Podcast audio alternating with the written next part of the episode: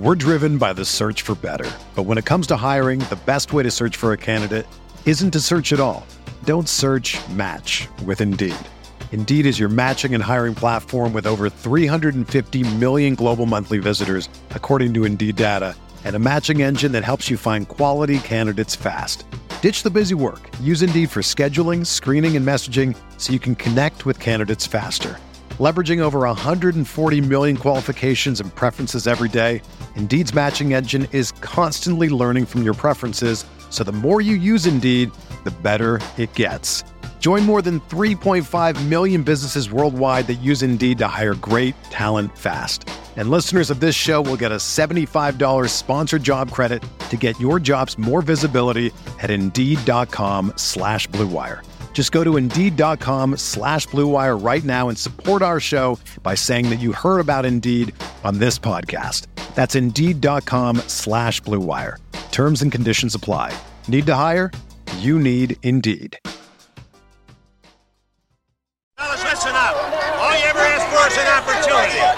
You it today.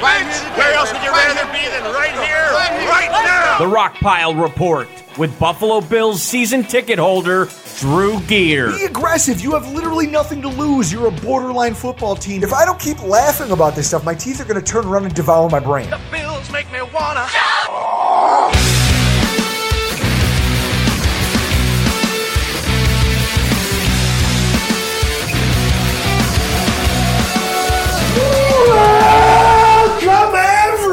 Everybody, to another edition of the Rockpile Report podcast. I am your host, Bill season ticket holder Drew Gear. That's my producer, Chris Kruger. And, folks, I gotta tell you, there was a whole lot of slander from people on social media yesterday about the release of the NFL schedule. Chris, I don't understand that. No, I don't. I don't get it. I don't get it either. A certain group of smart people who all decided that it was funny to crack wise about, I can't believe people care so much about the Bills' schedule. Or, we already know who they play, what does it matter? Or my personal favorite, do the dates or order of the games really matter to you guys? Like, what? Like some elitist nonsense. The Never- order definitely matters. Never mind the fact that many of the people saying this stuff are the same jerks who fawn over mock drafts. Sure, the dates we play the games don't matter, but fake draft picks do. That's rich. Those people can take a seat and get comfy, strap in, knowing that this entire podcast is their fault. Because it's a celebration, baby. It's a party. Hey guys, you ready to let the dogs out? Who's ready, Chris? Are you fired up? What are you drinking? Here, when you it's a whiskey sour. There's I, I saw there's- you put an egg in that I'm not there's fucking egg white. You drank it before, Yeah, beg- begrudgingly. yeah, and you liked it, And I will you not couldn't it again. acknowledge it. I will not do it again. This is how you. This is how you do a whiskey sour. It's the 2021 schedule release party, ladies and gentlemen. Despite the internet naysayers' opinions, and yeah, Anthony Prohaska in a disguised coverage over there, cover one. I'm talking to you, you sarcastic sob. There's legitimate reasons for people like us to agonize over the fine details of the schedule. First of all, unlike damn near every other Bills content creator out there, specifically the bigger ones, we live here. We're the only ones who are also season ticket holders. Chris, I think I think we're unique in that regard. Yeah, that's why it says at the start with Buffalo Bills season ticket holder Drew Gear. That presents a whole slew of challenges that, that are unique to folks like us who don't just sit alone on a couch with our wives or locked away in our offices watching football every Sunday. surrounded by mahogany. Smart people, my ass. I, Chris, it's important to us to know this. I mean, identifying based on the timing of games what kind of seasonal equipment we're going to need. I bought that DeWalt heater. We never got to use it, Yeah, but I bought it. Seeing all the December games, I go, okay, we're going to need a legitimate heater this year. And I went out and bought a legitimate DeWalt worksite heater. That thing pumps. It's incredible. Tents, extra walls, tarps, zip ties. I do all of this. I mean, I, I need to know what I need to stock up on before the season for tailgating. In case in point, I've kicked around the idea, depending on how many warm weather games we're supposed to have, of buying a misting fan. You know, at the fair, you walk into a tent when it's too hot, and it's just a tent full of mist, and for like ten bucks, you pay a fee and you have a bracelet, and whatever you want to, you can just walk in there get misted, cool down, go on your way.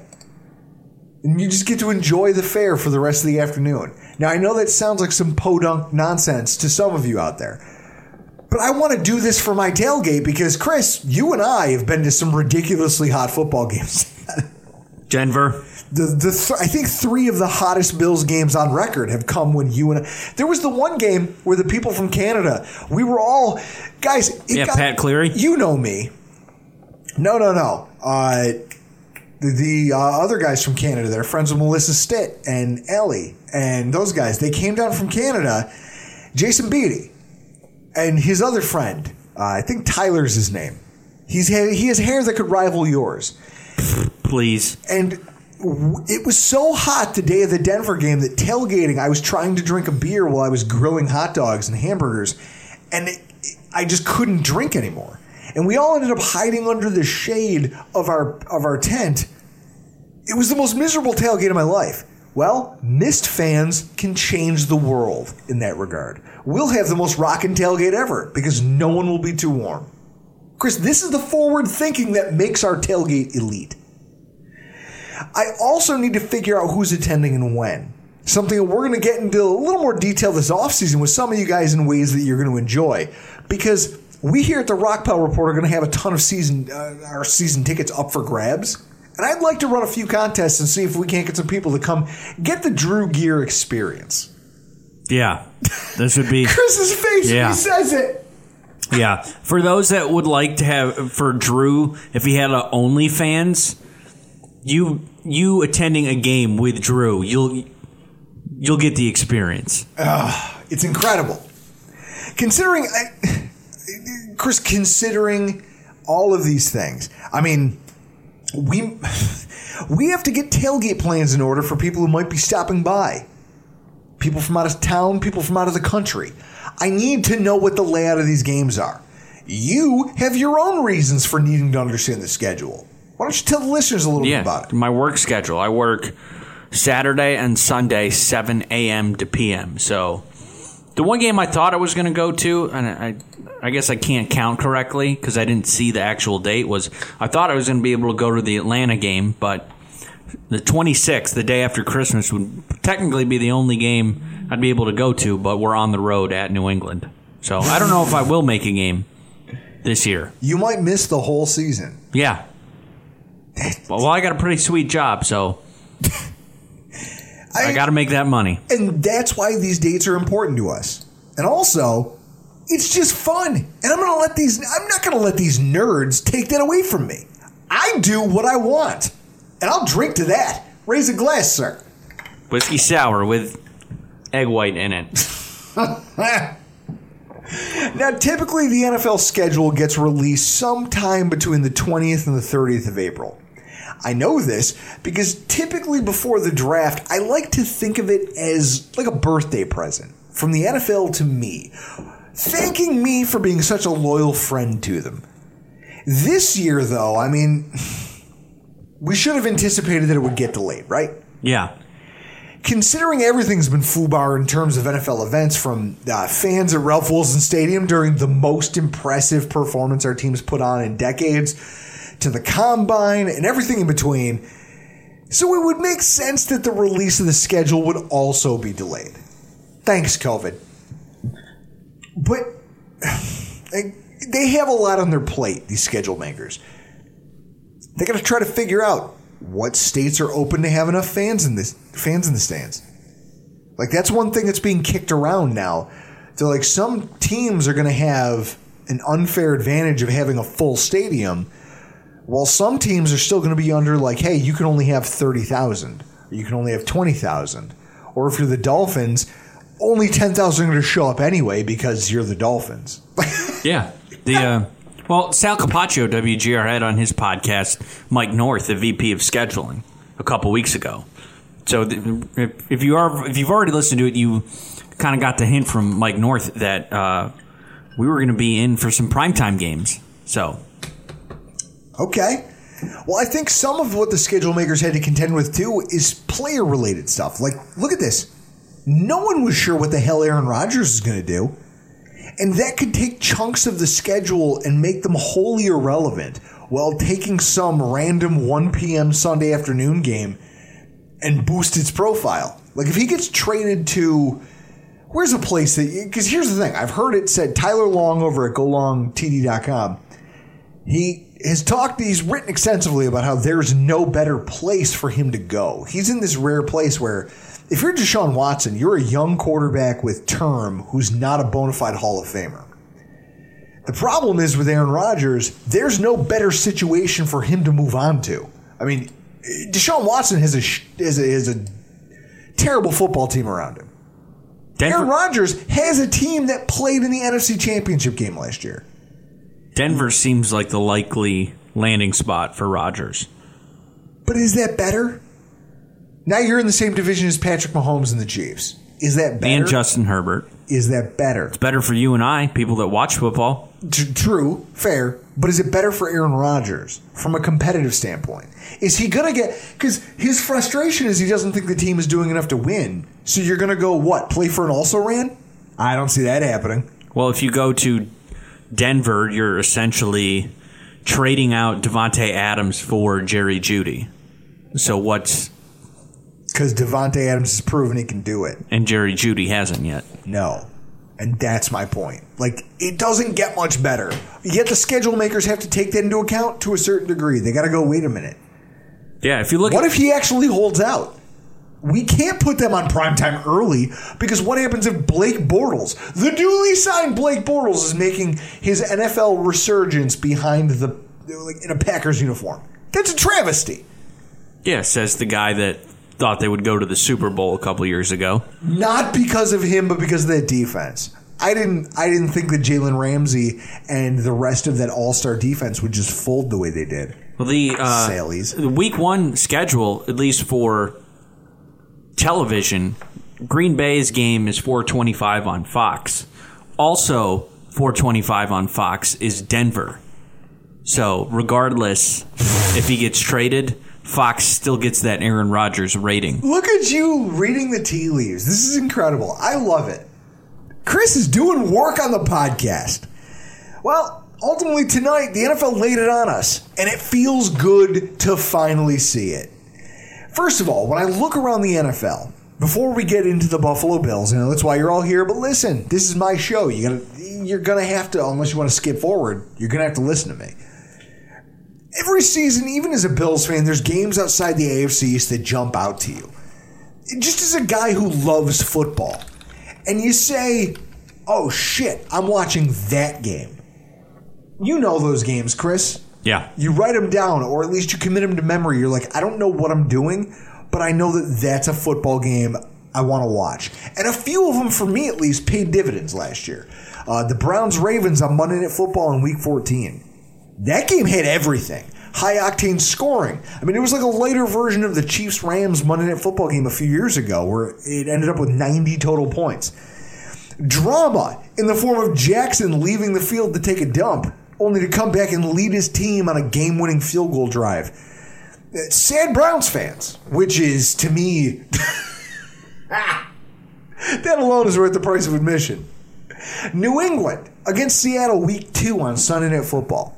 I remember I had just installed a Bluetooth receiver on one of my flat screens downstairs, and I hooked my headphones up to them, and that meant I could blare the TV and listen to music simultaneously and booze. And my wife had no idea what was going on upstairs. She's only a hundred. She's only twenty feet away from me, thirty feet away from me, up a flight of stairs and yet she has no idea the chaos that's going down going on down below her.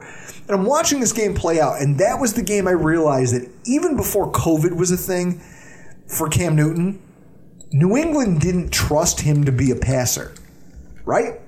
Yeah. The game deciding play from six yards out, they go, you know what the best play we have in our arsenal is?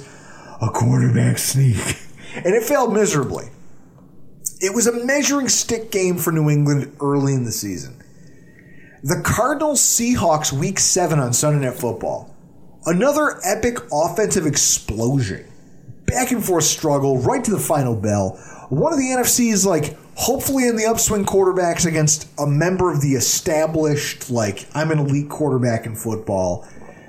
It went to overtime. There was multiple turnovers. It went down to the wire. It was dramatic. It was a, f- a game with divisional implications. It was a fun football game to watch if you love the sport. And at the same time, there's always going to be a few dogs that you get excited for them in the preseason, blow up in your face. I mean, 49ers versus Jets. That was a game that for some reason people looked at early on. Pundits across the country said, that's going to be Adam Gase's like measuring stick game. It was his shot at redemption against a defending Super Bowl team. And it was a 31 to 13 blowout. I mean, any game involving the NFC East, you remember what a disaster that was. Yeah. The 2020 NFC East, because of a few late season wins, narrowly avoided the title of worst division in NFL history. And even in that, every trip to primetime was like the Keystone Cops. Daniel Jones tripping over his own feet against the Eagles. Oh yeah, on that like long run, it was like 80 yards. He ran the way, when you look at Daniel Jones, he ran the way I expect him to run. Right? Yeah. Like, you're eventually going to get top heavy. You're not, a, you're an athlete, kind of, but not really. Dallas's 28 point loss to the Cardinals that prompted some cholo in Cowboys gear to rip his to what 55 inch TV off the wall, punch, body slam, and ultimately unload a clip of 9 millimeter rounds into the television while Return of the Mack was blaring in the background. Like, that's. you can't make this up. The Eagles sat their quarterback for a rookie in the second half of a game that would have sent them to the playoffs, screwing the Giants in the process. and thanks to their cities, here's the here's the rub. Because of their city's giant markets and population sizes, it doesn't matter how much they suck, we're all going to get it foisted upon us. We're getting more of it this year by simple virtue that even when their teams play like the Bad News Bears, they're a massive revenue engine for the league because their markets are so huge. It, Chris, isn't that frustrating? Like, Yeah. hey, your teams are all dog shit, but it doesn't matter because, well, you got a lot of eyeballs. Yeah, it's like Dallas. You know, they weren't good last year, so but they they get all the primetime games because they're quote unquote America's team. When's the last time Dallas was relevant? Probably when they beat us in the Super Bowl.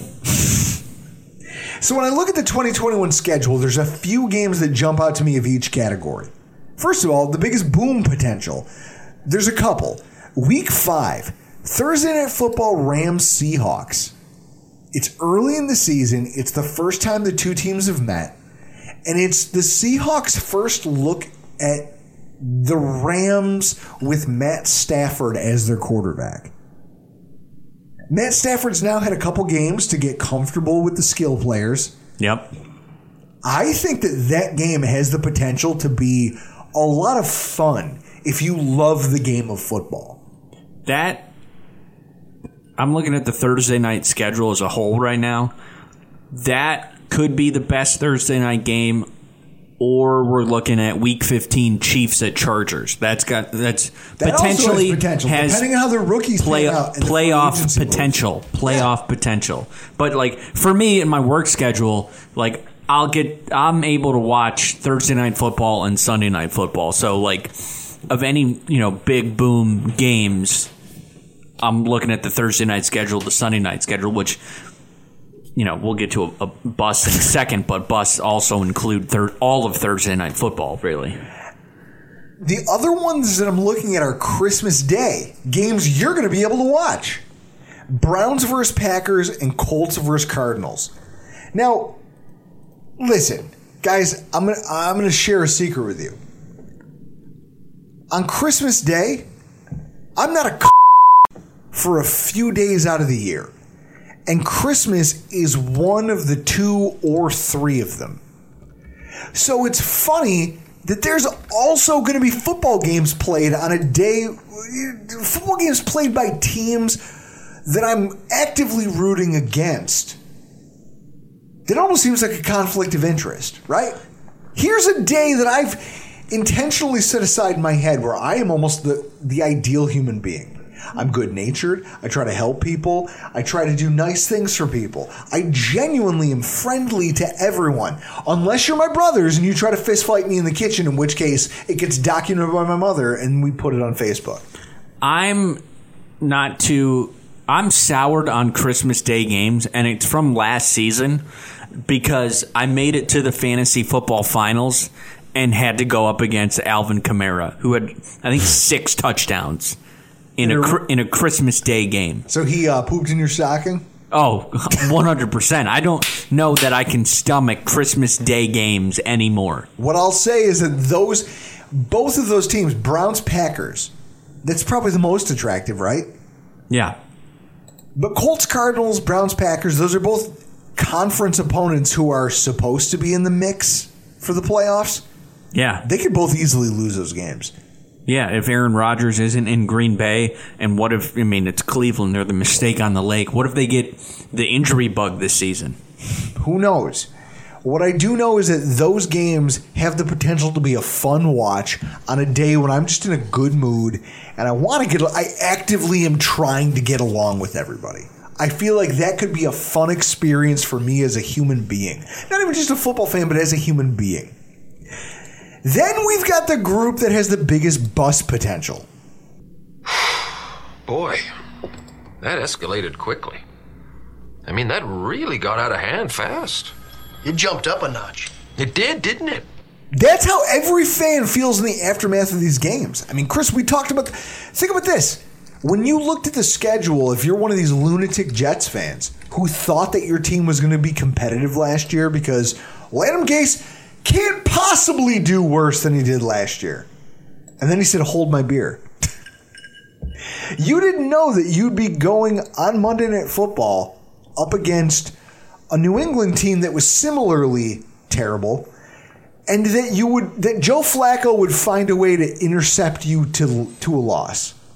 Like he would he would he would care for most of the game, but ultimately when it came down to it, he's going to throw a lazy pick and just not give a damn because he's just cashing his checks and eventually waiting to retire. Yeah, my for me biggest bust potential game that I'm going to get to watch, and I'm only looking at Thursday and Sunday night games because those are the games that I'll be able to watch live. One early on Thursday night football, week four, Bengals at Jaguars. On paper, that Oh. that paper that looks kind of good. Burrow against Lawrence, It but has storylines. is Joe is Joe Burrow? It's week four. Is Joe Burrow going to be healthy?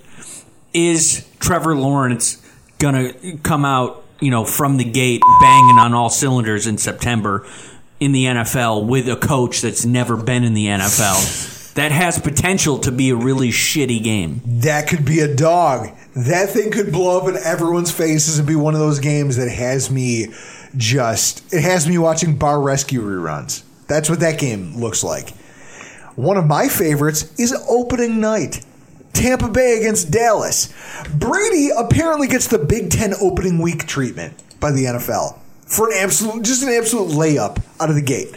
I mean, there was rumors all over social media in the last week that perhaps Buffalo might be the team to play Tom Brady to open 2021. It was down to three teams Buffalo, Dallas, and the New York Giants. And ultimately, the league decided to go with a powerhouse matchup of entertaining, well coached, well quarterbacked NFC rivals.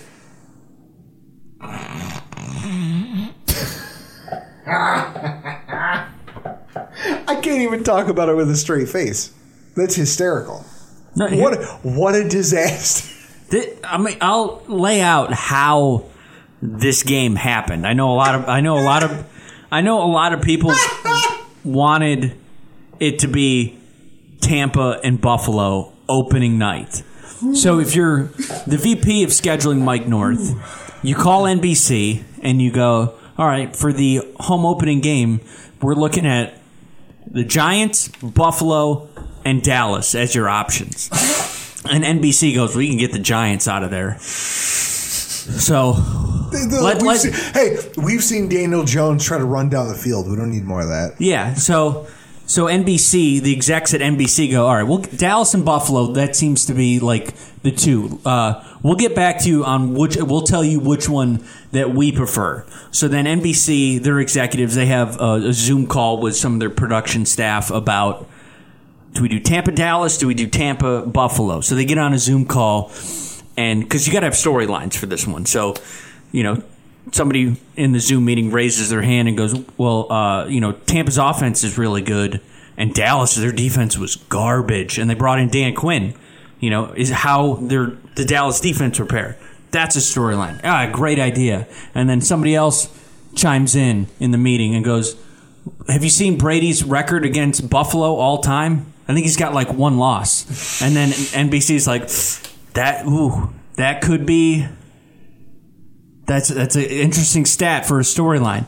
And then uh, somebody goes, "Well, you know, it's all about the quarterbacks." Dallas just has Dak Prescott coming back from from injury. That's a, that's a good storyline.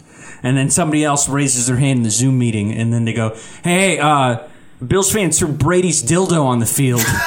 Dallas, it's gonna be Dallas. Dallas, we want Dallas. Dallas opening night. That that's how that happened. NBC went right back to the NFL and go, we're gonna we're gonna go with Dallas.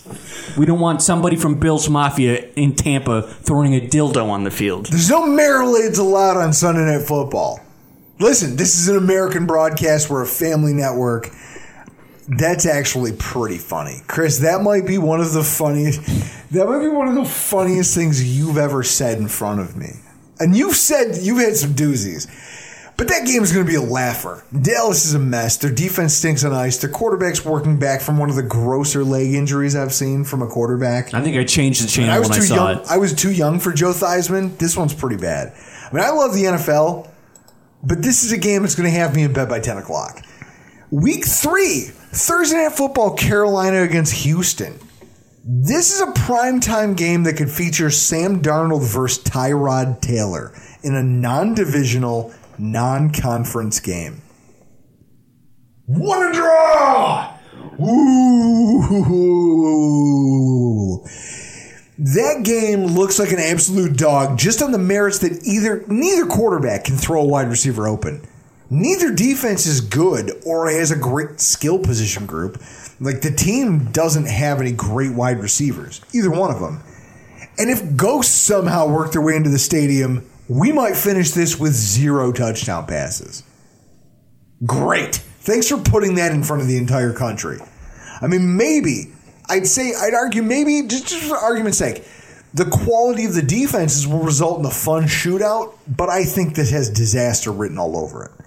And I'd also say anything involving the Packers and Aaron Rodgers, especially early in the season. Early in the year, if you're going to go, hey, the Packers on prime time, and what if Aaron Rodgers decides decides to flex his muscles a little? What are you going to do? He goes, hey, find me. Guess what? I made 40 million last year. I'll see you in hell. He pays his fine, but he but the team stakes an 0 3 record behind Jordan Love. and then he comes back week four and goes, All right, assholes, I'm ready to play some football. Are you ready? Let's do this. I think I've proved my point, but also I don't want to not be in the playoffs. I feel like anything, like you don't know how that situation is going to play out. You, I, I'm already looking at every game they're involved with as a potential dog. but enough about the NFL. How about the reason we're here? I mean, Chris, how many minutes into this podcast are we? Half hour ish, Jesus. somewhere like that. Half All right, hour. let's let's make it happen, Captain. The 2021 Buffalo Bills schedule review. First of all, in the run up to the 2020 NFL season, people may note that the Bills had one of the most difficult schedules in the NFL, based on this traditional idea of strength of schedule, as did most of the AFC East. And ultimately, the Bills won 13 of those games. And I think that that underscores the fact that the traditional model for strength of schedule is kind of broken. Considering how little you can predict about the overall quality of a given team, that might make a game look harder on paper in September than it looks in December. Kind of like our, our Monday Night Football game against San Francisco, Yeah. right? You didn't know what you like going. You didn't in- know San Francisco was going to have all those injuries. uh, instead of taking on the defending Super Bowl champs in their home stadium, we played a beat up team that was starting Nick Mullens at quarterback in Arizona because their state wouldn't let them play there. Like that, that's a that's a mess. What I like to do is I look at two factors because strength of schedule just based on the previous year's record doesn't mean anything to me. I look at elite coaches and elite quarterbacks. In my opinion, those two facets of a team dictate more about the outcome of games than almost any other factor. In 2021, the Bills shape up much better in that regard. I mean, you look at our schedule, four of our five games come against rookie quarterbacks. Jacksonville, the Jets twice, and I'd say New England once, depending on how that whole maybe twice, depending on whether by December the Patriots are in contention. Uh, who knows about that? You don't even know who their quarterback's going to be. And maybe six, depending on whether or not Sam Darnold can stop playing ball like he's a first year quarterback. I mean, the reason that's important, I joke about it, but the reason it's important, I mean, look at this. Bill Belichick is 21 and 6 against rookie quarterbacks. It's impressive. Well, here's why. If you're a good coach who can coach defense well, then what happens is that when you play a rookie quarterback, they come into the league with a certain set of skills that, hey, I do X, Y. Like, hey, I do A, B, and C well. Here are my three skill sets. And the second you get tape on them and you figure out how they manufacture that, then you can take those things away and force them to try to do ABC, you know, ABC's taken away, D, E, and F. And the problem with rookies is they have a very hard time pivoting to those things. You know, if, hey, Justin Fields, the knock on him is, hey, he doesn't read the whole field. He's kind of, he goes through one or two reads and then he starts to rely on his athleticism. Who does that sound like as a rookie? I got one Josh read. I got, Allen? yeah. And his first year was a mess, wasn't it? Yeah. Specifically against the Patriots and other good football teams because they knew how to mitigate the thing. Say, hey, we're going to take away your running. We're going to take away the things you do well. We're going to make you do the thing you can't do, which is throw into the deep secondary with accuracy. And they won those games. In that way, playing rookies when you're a good football team, you can take them away. Also, the Bills have five games against first time head coaches. People don't think that matters. How many rookie head coaches do you remember? I mean, Sean McDermott had moments, right? Yeah. We love Sean McDermott, but he had a stretch in the middle of that season after going five and three that had me like PTSD style going back to what, what was it? I want to say like uh, Rex Ryan's first year where we started hot and then just fell apart, missed the playoffs. Yeah. That's where we had that that uh that we had that stretch where we got blown out by the Saints. by everybody. I mean, the streaker in that game had more rushing yards than our offense. Yeah. That's an, it's it was an embarrassing stretch. First time head coaches will hit bumps in the road. Uh, usually it comes against competitive, well coached football teams. So if you think that's who you are, then playing five games against first time head coaches, that seems pretty good, right? Yeah. And then you only have six game, only six games with quarterbacks who have a career playoff win to their credit. Again, underscoring it. This this this is a soft schedule for the Buffalo Bills. Last year was much more difficult by comparison. I think if ESPN were to rerun last offseason's roster and coaching continuity metrics, the kind of like that article we we did a whole show on it, right? The Chiefs, like the continuity things, and talking. Oh, about yeah. the, the Bills and the Chiefs were tied. The Bills would probably finish on top if ESPN were to run that article again. They have a solid leg up in terms of being the first team not playing in Foxborough to win the AFC East in back-to-back seasons since 1990-1991. I think just based on those components alone. So with that in mind, let's take a look at the layout of things and the Bills games themselves. First of all, me as a fan, I immediately look at When is New England? When do I get New England at home?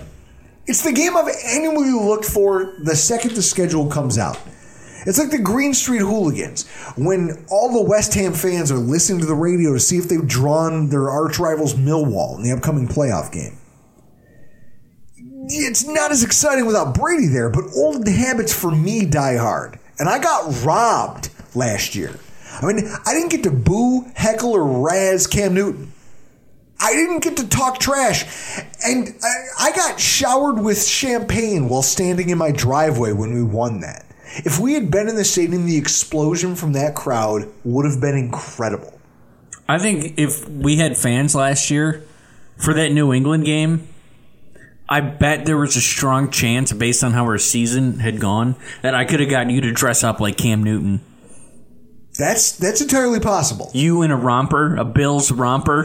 that might be the only time Yeah. I would wear a romper. Is if it's if it's to make fun of Cam Newton.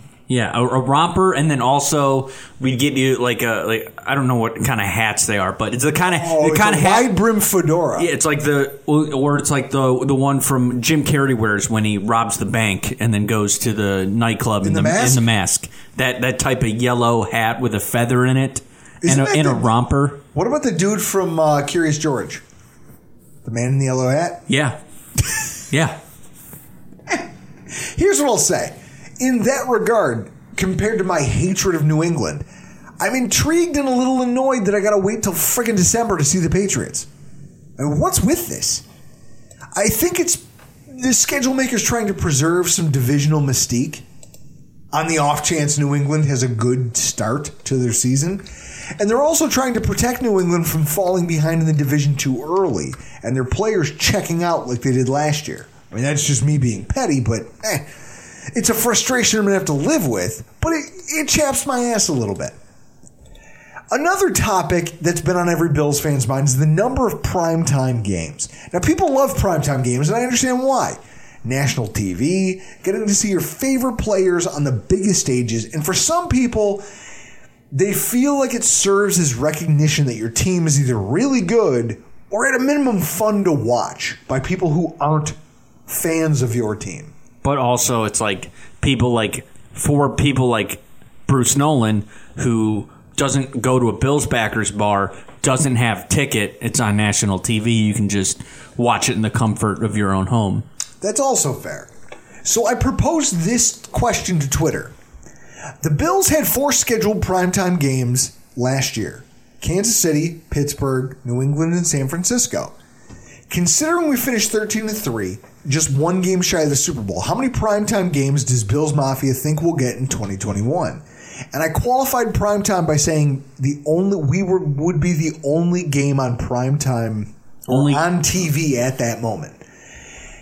I thought that there would be more nuance to this. I thought that by setting the bar, the under over at four, four is a push. Anything over four, you win. Anything under four, you lose. Right? Yeah. You take either side. Chris, 85% of people who voted said that they want they thought the Bills would get more than four primetime games. Yeah, I was I was one of those people. I would have for the schedule, I would have put Pittsburgh and Buffalo in prime time to complete the trilogy. We've seen them on Sunday Night Football the last two seasons. I would have done it again this year, complete the trilogy.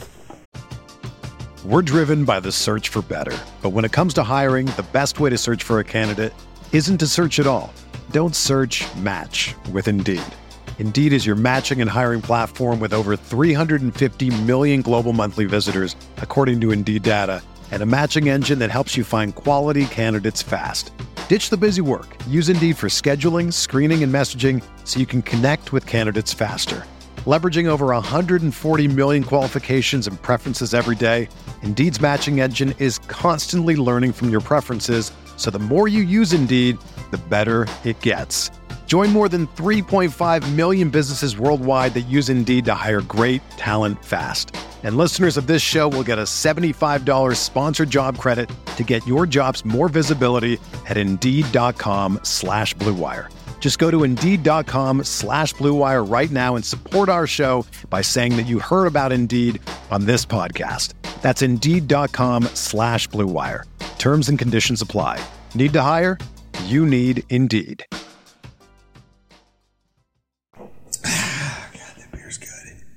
This Community Beer Works, good neighbor. I picked that up yesterday. I dislike most of their beer. It's an American IPA, six six point seven percent alcohol by volume, but it's pretty good.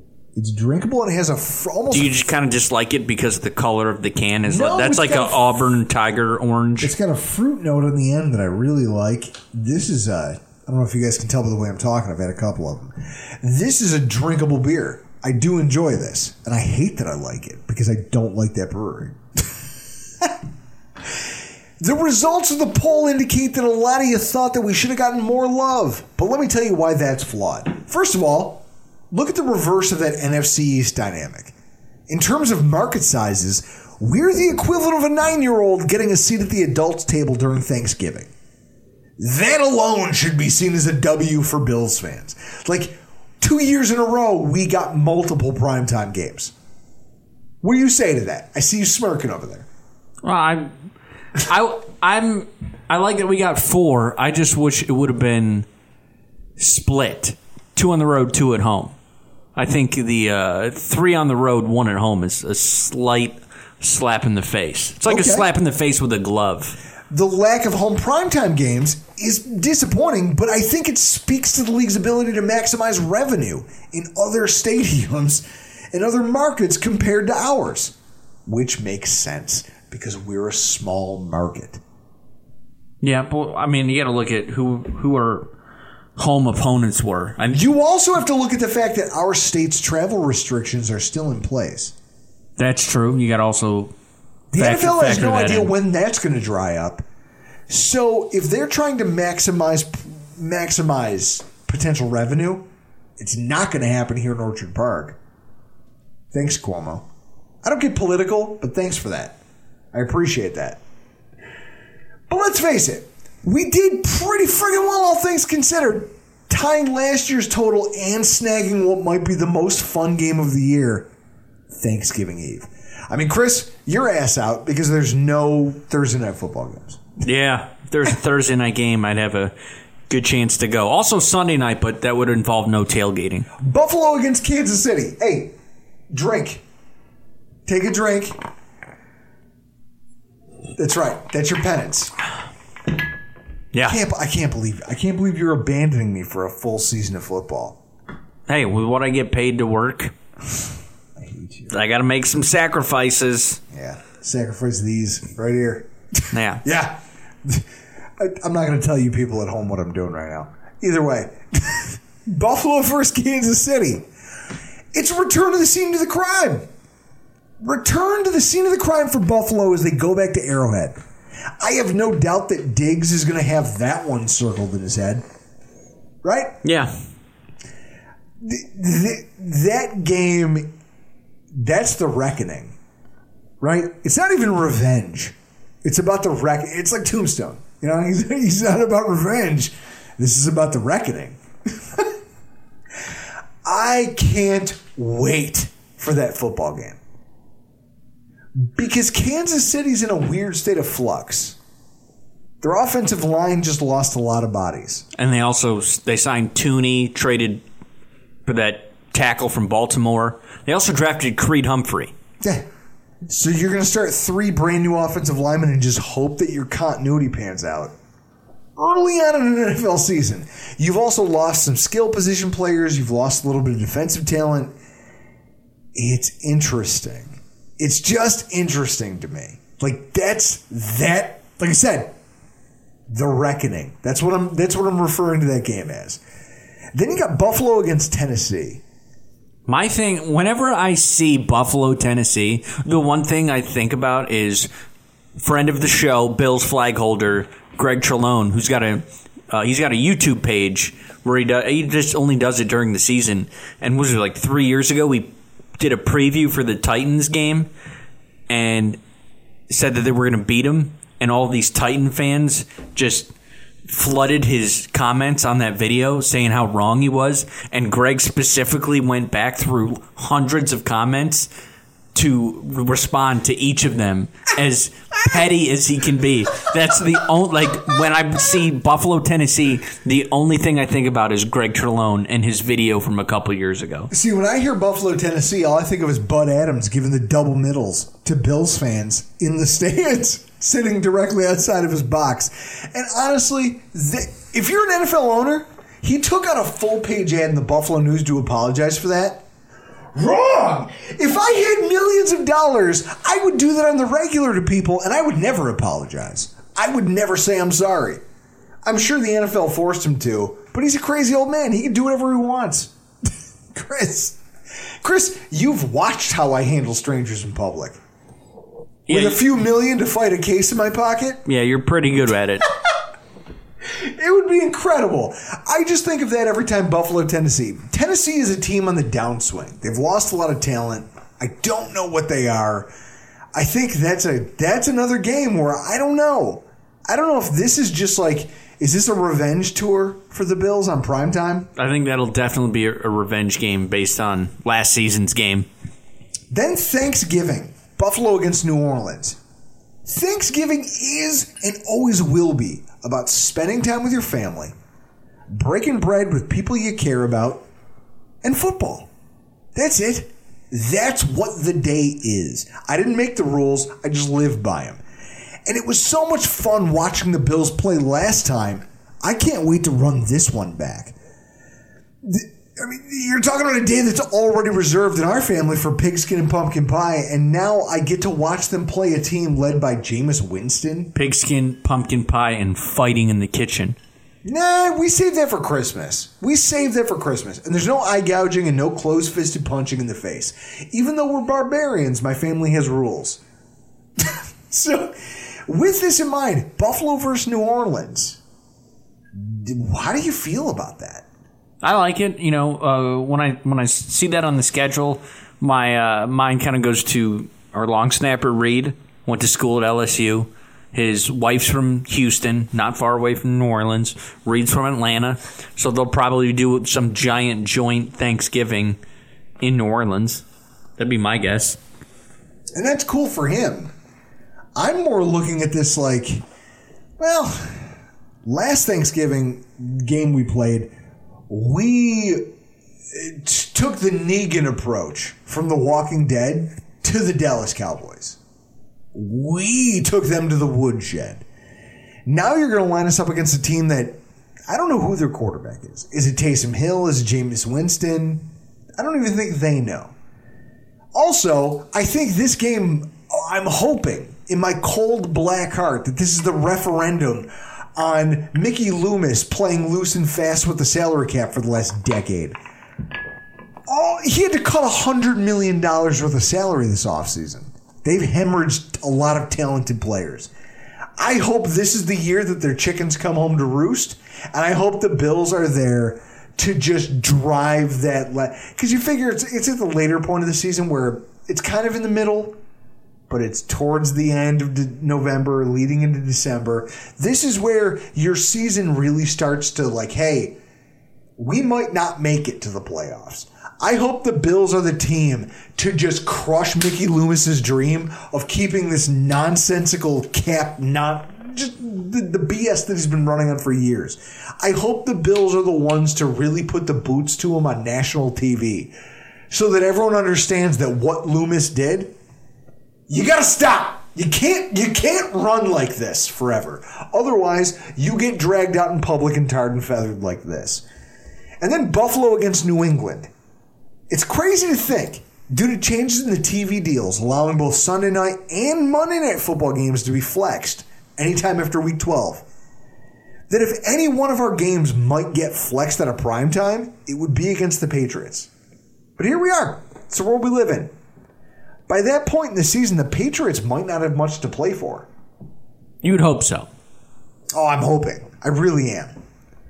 Chris, the best individual games to attend. That's the other thing. I mean, not a single team on our home slate. Chris, what do you think about just all of this? I mean, what games jump out to you in terms of our opponents? If I can go to a game, it's the Falcons. I fucking hate the Falcons. I hate their non-existing fans. I just hate the Falcons. I would love to go to that game and be near the. I'd love to if somebody had tickets on the Falcons sideline. I would love to have those seats first row, just so I can just trash the Falcons and just get real specific with about locations in Atlanta. They'd be like, "What is this?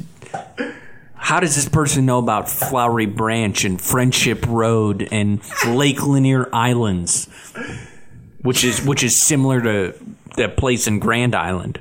What is that? Fantasy Island, Fantasyland? Are you making fun of Martin's Fantasy Island? Yeah. I'll fight you. yeah, yeah. Lake Lanier Islands is is the equivalent of that. What, what's hilarious about this is that there's not much in the way of what outside of Tennessee and Kansas City. There's not much in the way of payback games on the upcoming slate. I mean, obviously, I gravitate towards a couple because those two. I mean, I'm petty. I'm vindictive. The same way you are. That's Yeah. why we get along. It's why we do the show together. But so much of being at these games and the upcoming schedule is about being in the stadium and the atmosphere. So when I look at these games and I think about the ones that stand out to me just off the jump, uh, Pittsburgh versus Buffalo, week one. I've already seen the social media boo birds out in force about this one, but I love it for a number of reasons. First of all, it's an elite tailgating opportunity. Everyone is amped because it's week one, right? Yeah, Even if your team was 1 and 0 and you're throwing your first tailgate of the year week 2, there's a different there's almost like a more relaxed attitude about it, right? yeah. But entering the first week of the season, I mean, the weather's great. You can get there at 6 a.m., set everything up early. You don't have to wear a jacket. I mean, anytime, Chris, how often do I end up shirtless at these things? A lot of the times, Yeah, because Were these- anytime I can be in shorts with a sh- without a shirt, Cargo shorts. beer in my hand, life is good. And so to know that I can do that at a Bills game early on, and that you have that anticipation, and then everyone in the lot is just so. Everyone's so excited because they haven't gotten to watch football, real football, get played in person. in person in how long? What, like two years? Yeah. So that game being week one is important to me. I love that. Week three, Washington at Buffalo. The return of Ryan Fitzpatrick. We thought it might come with the Dolphins week 17 because Tua sucks, but he's going to be quarterbacking the Redskins. Who else do they have? I mean, I Tyler Heinicke? didn't they cut the guy they drafted in the first round? Yeah, uh, Dwayne Haskins. He's in Pittsburgh. I think their backup is Heinicke. They have a sneaky good roster and a really solid defense. That could be one of the stiffer tests the Bills get early on before our primetime games.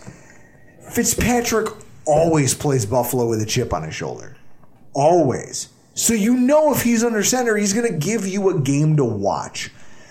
And it's the Redskins, so maybe uh, Preston uh, Yeah, from Baltimore. maybe Preston and his friends, maybe they'll make the trek up for this one and just hopefully I don't get drugged by, I guess, myself. Yeah, I think we determined, we still have yet to determine who drugged me during that. it's probably you. but yeah, if they want to come up, there's going to be uh, some tickets available. I won't be at that game. But that's it. Like, I, I'm hoping that, that we'll get to see them. Yeah. And then week four, Houston against Buffalo. Hello, ladies. Chris dug deep to find that one. Oh my God. Yeah, do we have what are what are our mas- massage parlor situation in uh, in Buffalo? Here's what I know. Th- This game could be the potential return of Tyrod Taylor to Buffalo.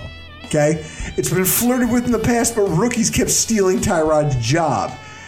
I mean, obviously, we all understand the reason that that scenario would play out. I'm not going to articulate it because, Chris, the way you're staring at me while you throttle that down. Yeah, gonna write that on down. It really is just a crazy situation in Houston. Do you think if if Watson's playing that he has enough time to get to Niagara Falls? Because that's probably where you find those the best ones. Oh my god, we're gonna get canceled for this podcast. I don't care. Listen, we bring it.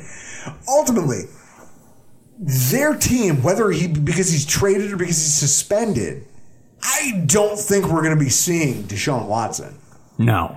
So with that in mind, Tyrod Taylor in Buffalo, I mean, that, that could be back to back weeks of former Bills quarterbacks. Kind of funny, right? Yeah. And October means optimal football weather. And with that in mind, considering the makeup of Houston, David Culley, do you remember that whole debacle about the national people reaching out to guys from Buffalo, being like, "Hey, what do you know about David Culley?" And they're just like, "Well, he's a great guy." Well, what do you think about him as a coach? He's a great guy. he's a good person. He means well. It's like it's it's kind of like when you uh, when uh, you get like one of your friends wants to set you up with somebody, and you're like, oh, like tell me about her. Oh, she's real fun. So she's fat. Jesus Christ. That's what I get. We are going to get canceled for this podcast. Hey, that's uh, from my own experience. Shut down in a blaze of glory. That's what that's what it reminds me of. It's you know like back in my early twenties when somebody tries to set me. Oh, she's real fun and real nice. She's real fun. so she's nice. fat. This could be one of those afternoons where you party early, party during, and then ease on home with a W in your back pocket and do some re- do some relaxing on the couch with some couch beers and a little Sunday night football. That Houston game just it stands out to me as one of those games where we could have a lot of fun at the game. And then week 13 New England versus Buffalo. Monday Night Football in Orchard Park is wild. I mean, depending on how the outcome, I was at that Dallas game. Oh, the field goal. I saw some nonsense. Yeah. I saw a kid in a Dallas jersey flipping off just alone, walking through the parking lot, just flipping the double birds, yelling "F the Bills!" And a closed can of beer comes flying out of the darkness and hits the kid in the side of the head and just drops him. I kept walking because I was like, "Well, that's not my problem." Yeah. I didn't. I didn't throw it. I didn't throw it, and I also didn't call down the thunder. I saw an SUV full of fans. Uh, one guy hanging out the back window, waving a TO jersey like a bull flag out the back window, yelling "F the Bills!" And then they got stopped at the corner light by Abbott and what is it, Abbott and uh, California Road, Yep. and like two guys run off the sidewalk and start punching that guy in the, holding the jersey in the face. So the guy in the passenger seat of the SUV gets out to try to break up the fight. And three more guys run off the sidewalk and start beating the three of like now it's now it's five on two. So the driver of the SUV gets out and five more guys run and run and now it's just a melee and the cops are running and the whole time I'm like, what is happening here? Is this is a state of emergency. That's Monday Night Football here in Buffalo in a game that ends really closely and poorly like that. So it's a wild time, and the tailgates start at around noon, which I almost think directly feeds into that kind of behavior. I think it's a revenge game from the last time we played them on Monday Night Football. Do you remember that? Do you remember who our quarterback was for that game? Derek Anderson. and Josh Allen was injured. Derek Anderson came out, and we kicked one field goal through three quarters of play. I remember that game because whether you want to admit it or not, your wife came to the game with us. You two argued, and then Super Mexican had an extra ticket, and I went and sat with him. Oh, Super So- Mexican saved you. Saved my yeah. No, I got I got belligerent. I'll Yeah. admit that. I, Yeah, I got a little overserved. I don't I don't remember Potter being there for it for Monday. I mean I don't know what his work situation was with getting that day off coming from Rochester to Buffalo for that a Monday night game. I, What I- I think I it was just you, me, and your wife, and I was like, I'm I can't do this, and I DM'd Super Mexican and went and sat with him. What I remember is that the Bruce Smith retirement ceremony was the only part of the game that was watchable. Was it Thurman or Bruce? I want to say it was Bruce Smith. I want to say it was Thurman. Call in if you know. Call in if you know. Interesting to see how many Patriots fans make the trip now that there's questions regarding whether or not that team can even compete without a Hall of Fame quarterback. Yeah, it'd be interesting if the uh, the guy that uh, hangs out in our lot, in the mud lot, that has season tickets, Oh yeah, if he comes. oh, I'm sure he will. He's been coming since what? Since we've had seasons. I've I've had him for ten years. He's been there before me. But he says he goes owning season tickets for the Buffalo Bills and coming here to see the Patriots, then play the Dolphins, then play the Jets. He comes for all the divisional games and then he sells the rest of his tickets. And he said that he breaks even on bringing his wife, his kids, all the tailgating equipment, all the supplies, all the food, everything else. He breaks even every year. Whereas to take his wife and kids to one game in Foxborough costs more than that. How crazy is that? It's insane. Prices. And then I'd be remiss if I mean, Chris. I guess we got to get to it because we have to give our fans something that isn't just us bloviating about us hating other teams. The competitive layout of the schedule. I'd be remiss if we didn't look at it, considering it's the angle probably most tangible or related to actual football that we're going to talk about here tonight. When you look at the start of the Bills season, okay, I'll address week one since people already complained about it. The start against Pittsburgh is really advantageous for us. They're a well coached, defensively strong AFC team. That's always a problem.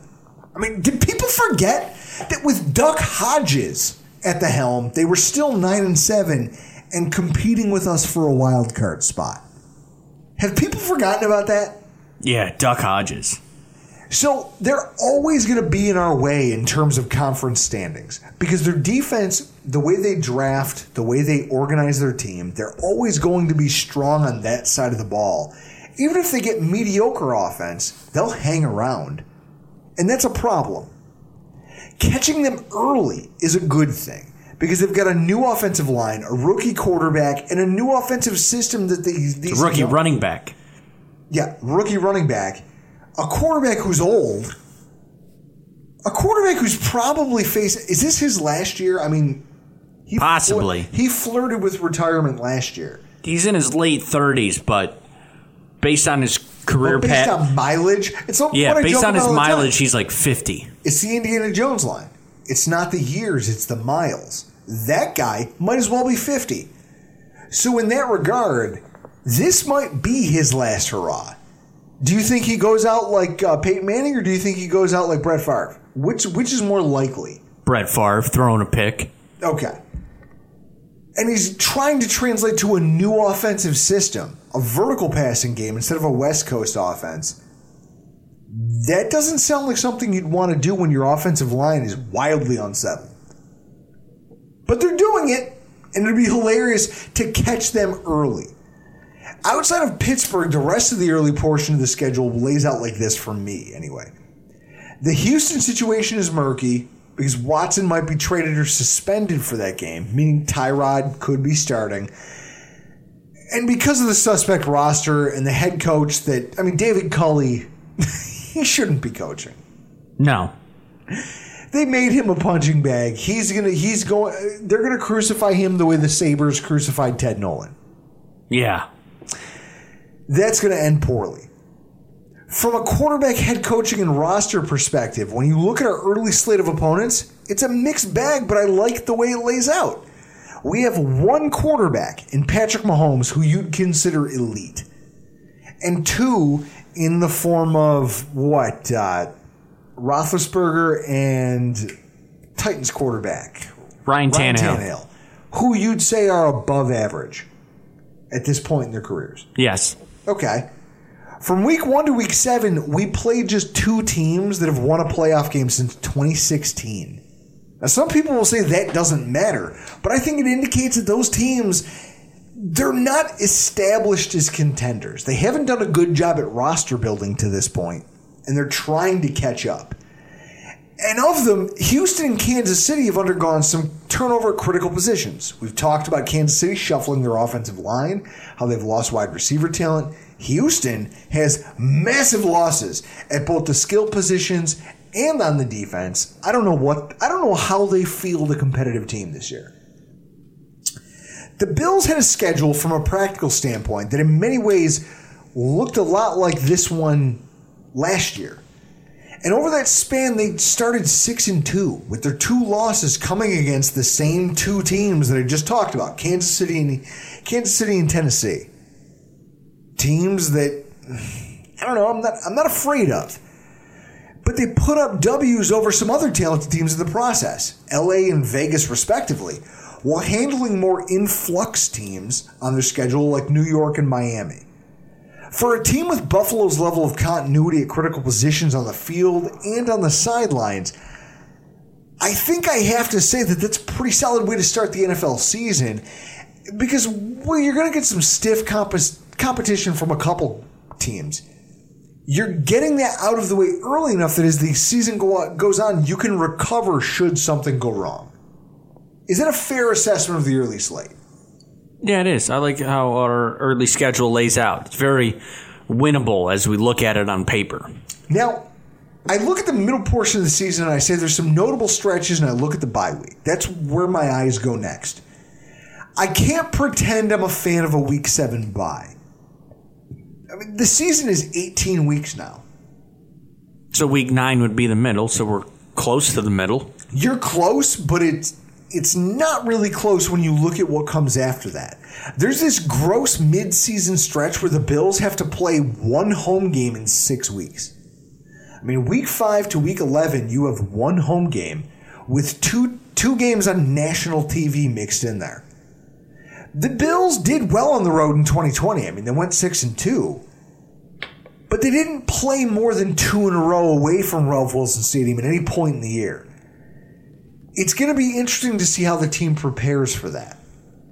It's also it's also notable to my eye that the teams with seemingly the most turnover from last year to this year, including four with brand new quarterbacks that will play in consecutive weeks, all got pushed down the schedule to November, meaning that they're going to get time to gel with their skill position players. They're going to get time to adapt to the NFL, to adapt to their surroundings. I mean, look at this you have two in that span. You're going to have two rookie quarterbacks and head coaches in weeks nine and ten in Jacksonville and the, the Jets. Jets. The Colts with Wentz, and the fact that they have massive offensive line and defensive line changes.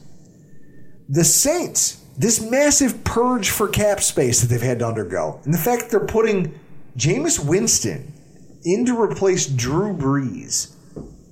Nice this could be both a good and a bad thing. I mean, teams like Indianapolis and New Orleans will have had time to iron. They have good coaches, so they're yeah. going to have time to iron out the wrinkles in their play calling, and their quarterbacks are going to have time to develop a relationship with their skill players.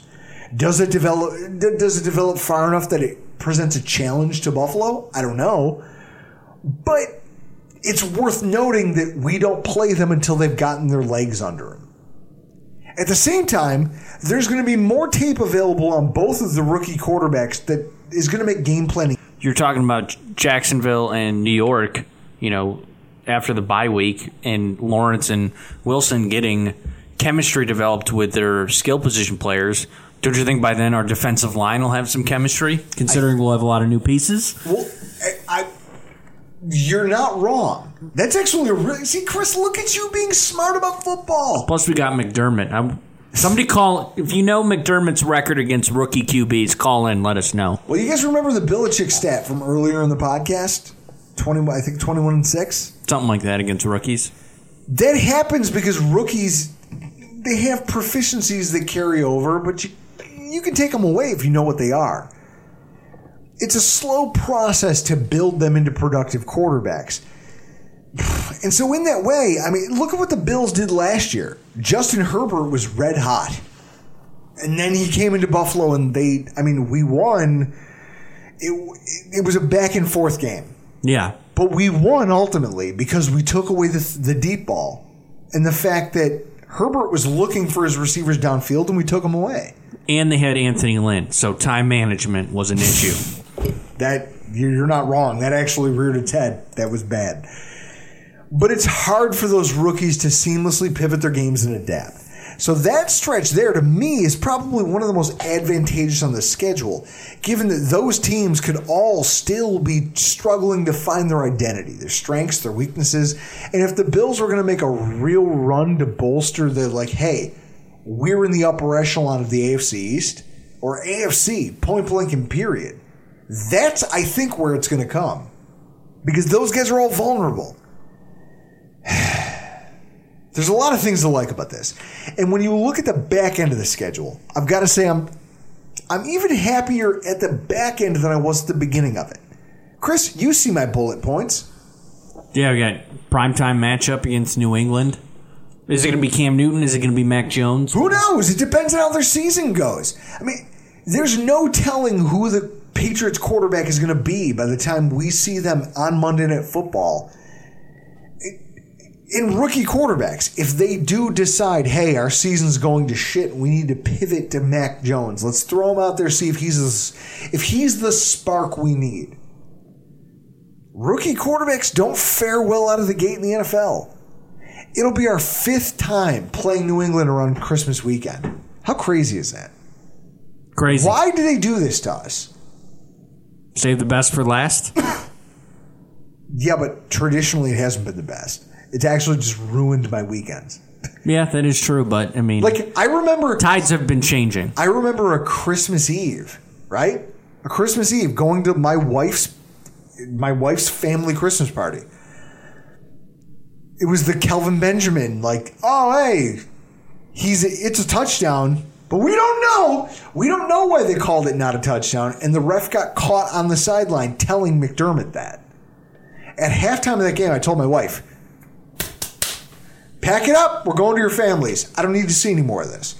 And then they turn on the TV. Obviously, they have the Bills game on at her family's party. And I'm trying to ignore it. And someone comes in and goes, Hey, aren't you friends with that Reid Ferguson guy? I go, Yeah. And they go, He just got cheap shotted by some guy in their defensive line, and I think he hurt his ankle. And I'm just like, You sons of bitches. I'll hate New England forever. And it's it's a million it's like a million paper cuts that'll never heal. I'll hate them until the day I die. And it's because of stuff like that. But in this go round, I don't think that it I just don't see how that game is threatening to us. We're at home. We have a Patriots team that by that point might just be on the ropes. Yeah, we don't know how that's going to play out. I mean, depending on who's under center, that thing could be a disaster. We close the final five week run against just one team that's currently in the top two in terms of being favored by Vegas to win their respective divisions. and That's Tampa Bay. Everyone else is at the basement. Depending on how things go with New England and their quarterback situation, we can end up playing a group of teams that features one Hall of Famer in Tom Brady, one solid veteran with a middling roster around him in Matt Ryan, one quarterback who got traded away by his previous franchise because he didn't develop in Sam Darnold, and two rookies. Are are you worried? I mean, back to back home games. And three of our final four are in our house. Yeah, I'm good with it. That's a pretty soft landing for a Bills team that if they can replicate last year's success, especially late in the season. I mean, Chris, that stretch of primetime games last year had me just agonizing over it. I was, you knew how tense I was. Yeah, So tense, I drank how many Molson Ices? Six or seven? Something I, I forgot how much you drank. enough to give me what felt like alcohol poisoning, even though it wasn't. Because Molson Ice, I mean, it's garbage. If you drink that, you're trash. I mean, it's not your fault. You're you're just garbage, and it's okay. We still we still appreciate you for who and what you are. Man, but if we could hit that final stretch, I don't know. You're looking at opportunities to either rest your starters or pad your total en route to a maybe a bye week. Maybe. Or maybe just a home wild card game that fans can actually attend. Yeah. Your final thoughts on the schedule, Chris? Uh, I kind of like it. Um, you know, for me, the tough stretch on the schedule. Looks like Kansas City and then Tennessee, both on the road, both in prime time. But then after that, we get a bye, which is also nice. I, I like how this kind of plays out. Everything's spread out. I would say if you would have thrown Tampa Bay in with Kansas City, Tennessee, Tampa Bay in a stretch of three, that would be that would be brutal. But I like I like the schedule of uh, the Carolina game in December. All that's got, it's got a uh, TBD time. It's either going to be a Saturday or Sunday. So I think it's Hopefully- going to depend on. Hopefully, hope it's for me. Sunday. No, for me, hopefully it's Saturday, Saturday night, because then I can make the game. But in after order work. for that to happen, that team would have to be competitive. And Well- I don't know how that happens. this is what Josh Allen's going into his fourth year. Yes. So I mean, Sam Darnold's in Carolina now, so he's got two years to get him to the Super Bowl. Oh, so that bet can play out. I need Carolina to be good. Put that on Saturday night so I can go to the game. I'll say this as a podcaster, these primetime games are always hard because it's a short turnaround in terms of the life the life cycle of a content creator. I mean, you watch game, you drink and rage over said game, you digest said game over a couple beers, then you sober up, you you go to sleep, you wake up, then you analyze said game, and then a day or two later after that, you discuss said game. All of that get, gets condensed when prime time is involved. Yeah, like the Titans or the uh, the Patriots on Monday night, having to do it less than twenty four hours later. Yeah, it's not fun. It's an interesting task, and it's going to be funny to see how we navigate that this upcoming season. As a season ticket holder, I think this game plays out well. This season, Jesus Christ, this season lays out well for us. You've got you've got a, a good homestand of winnable games at the back end of the schedule. When the weather's cold and opponents are really going to be miserable showing up here. At the same time, early on, you have a slate of winnable games that are going to be fun to attend, and the weather's going to be nice. You have a bunch of home games. Chris, I think this is the best of both worlds, right? Yeah, Your winter games, yeah, it sucks that you're there when it's cold and it's snowy. Maybe there's a blizzard, but at least they're winnable looking games. That'll get people in the stands. yeah, If it was harder, maybe they wouldn't show up. Or maybe if they thought it was going to be a blowout, it wouldn't show up. The fact these guys are going to be borderline competitive enough to to fill a stadium, that'll be fun. And then, as someone rooting for a home playoff game, I like the competitive layout of the schedule. I don't like the early bye week, but all things considered, we play two of our three hardest matchups early in the season. And we have a lot of time to rebound from that. yeah. I like it. And I like the fact that none of our divisional opponents clog up our schedule at the end. So we'll know where we stand in the division come like what? Like week 13? Yeah, I'd say by middle end of November. The uh, the last thing I'll, I'll leave you with, looking at the schedule and based on teams coming here, and when I say teams, I mean other people involved with the teams. So right now, it seems that Saturday, October 30th, if things play out correctly, we'll be having drinks with Travis Wingfield. Any chance that we dress up as him? I don't know if we can get as skinny as him and wear like a. Do they make chinless prosthetics to make it look like you don't have a chin? Are you trying to reduce your chin size? Yeah, how to reduce your chin size so I can we can go have drinks with Travis the night before the game. I just dress up as Travis. I would love to see you in teal chinos. Like it would be one of the, I hate your chinos, I hate your slide on shoes and your stupid hair.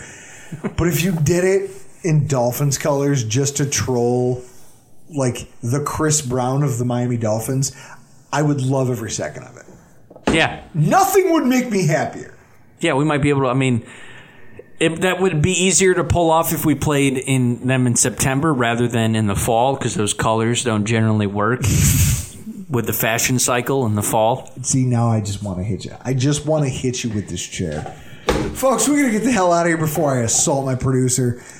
There's been, this has been fun, I think. And there's been plenty of speculation and analysis regarding the schedule, and it's going to come out over the next week or two. All the smart people are going to take this and run with it. But with free agency, the draft, and the schedule release now behind us, we're on the verge of a long series of months with no real actual football news to talk about. Or what Dusty from the, that awful Tornado Chaser movie Twister would call the suck zone. A two month period where everything is awful. But before we close the book on this chapter of the 2020 2021 season, I've got a final petty nail to drive into this coffin. Tune in tomorrow night, or maybe tonight, depending on when you listen to this podcast, as we sit down with Pat Moran. Because where hashtag draft season ends, we here at the Rock Rockpile Report believe hashtag accountability season begins with our mocking the 2021 mock drafts. That's right, we hate them so much, we decided that the folks who think that throwing them around for publicity and social media clout, we'd score them, we'd discuss the, the results, identify some winners, and chastise the losers. So, with that in mind, Tune in next week. But for now, I'm I'm Drew Gear. That's Chris Krueger, and this has been your Rockpile Report. Mother's Day is almost here, and you can get her the most beautiful time-tested gift around: a watch she can wear every day from Movement. Whether your mom is into classic dress watches, rare and refined ceramics, or tried and true bestsellers, Movement has something she'll love. And right now, everything at Movement is up to 50% off site wide during their Mother's Day sale. A watch is a gift that celebrates all the time you spent with mom. And a movement watch is even more than that. Movement uses industry leading materials for their fresh modern watch designs, from technically complex ceramics to vintage inspired style. All for an incredible value your wrist and wallet will both love. And with one size fits all convenience and fast free shipping and returns, it's a stress free shopping experience. Save big on the best Mother's Day gift ever with Movement. Get up to 50% off site wide during their Mother's Day sale at MVMT.com. Again, that's up to 50% off at MVMT.com.